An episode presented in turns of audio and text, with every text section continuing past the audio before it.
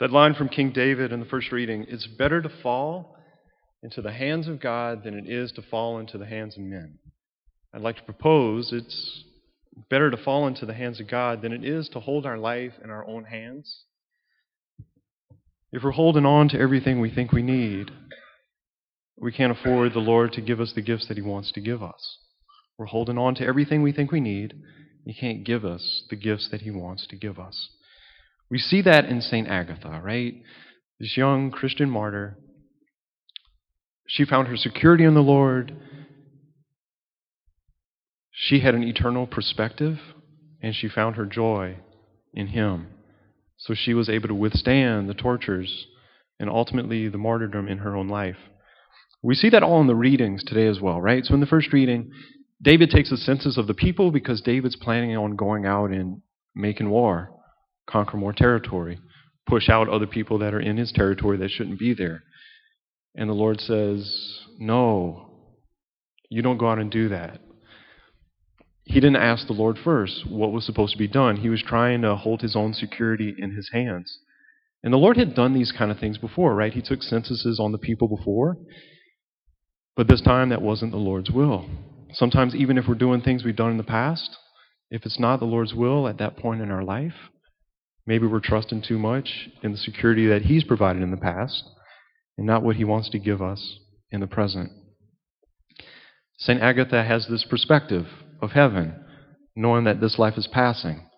She's able to withdraw the temptations and the trials of this life because she has her eyes set on heaven.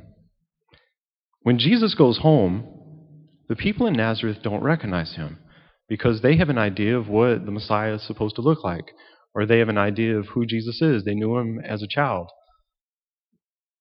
This can't be who the people say he is.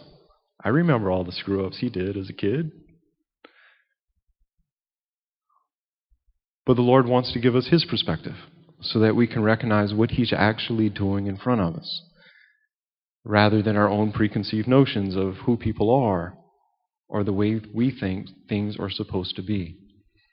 St. Agatha also shows this, this joy because she knows no matter what this life dishes out, no matter what sufferings are there, no matter what persecutions are there, she knows it's part of her ticket of closer union with God not only in this life, but for all eternity. And sometimes those healings that the Lord wants to give us of closer union, closer, intimate, closer intimacy, uh, come through challenges, things that are difficult. Quick story. I, I'm assigned to our friary in Newark, New Jersey. Of all the places a boy from the bayou would end up. I love Abita beer. I love Turbo Dog. And so before I left for the order 11, 12 years ago, I sat around with some of my buddies. We had some beers and I drank some Turbo Dog. Knowing it would be a good maybe two years before I'd get home again, it would taste that familiar taste of not my childhood, but my young adult years. I moved up to New Jersey. I was living in our novitiate house. And the novitiate house is, you're basically closed off from the world. There's not a whole lot that goes up there, not a whole lot that goes on in that house. And they surely don't have any Abita beer coming through. But lo and behold, about halfway through the year, when I was in total desolation, one of our volunteers walked in with a crate because it was too much for him to carry of a whole case of Abita beer. And this was before they started marketing nationwide, you know, Abita the brewery out of Abita Springs. He had come down to Louisiana, picked up a case of this stuff because he thought I might enjoy it because it was close to my home. Great tangible proof of God's love in my life. But as a good novice, we don't drink during the week, only on feast days, which, being a Franciscan, there's a lot of feast days during the week, thanks be to God. And on Sundays, we would have beer as well. So as a good novice, I put it all in the fridge, and I wasn't going to touch it until the proper time. So I hid it, and I put the vegetables all around it to make sure none of the other brothers would see it. The next morning, I walked into the walk in cooler, the first thing I thought about, even before coffee in the morning, was to make sure my turbo dog was okay. I walk in there, I part the vegetables. Thanks be to God. The box hasn't been opened yet. I do that the next morning. I part the vegetables, find it, and the box had been opened. And all the other beers were there. It was a variety pack, but there was two turbo dogs in there. One of the turbo dogs was missing. I just about had a crisis. I was going to leave religious life. I go in there the next morning. I, I caught my breath, right? I can't go home over this. The Lord's actually calling me to this. How will I face Him on the day of judgment? Not only I for my sinfulness, but the turbo dog incident? No way. So I go in there the next morning, part the vegetables again. Both turbo dogs were gone. I was ready to kill somebody. I found out later it was Father Pio. Father Pio's from Houma. He's in China now. as a missionary in China. Pray for Father Pio. He drank the turbo dogs. I was ready to kill him. I saw him later that morning, and he responded to me, I left you the purple haze. Well, you got to be joking me. You left me the malt liquor flavored raspberry beer.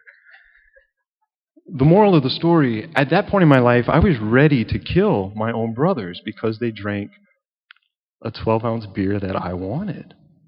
How shallow and how shriveled up my heart was, and still is in many ways. My heart was the size of a 12 ounce beer rather than being infinitely stretched for this infinite God who loves me dearly to be able to fill me up so that I could live in complete joy and complete peace, knowing His joy, His presence, His security in my own life.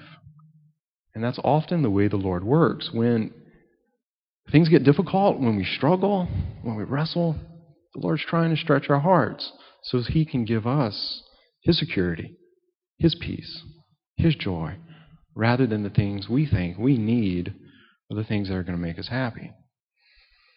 In fact, for all eternity, we'll, we will be as happy as we learn to love in this life.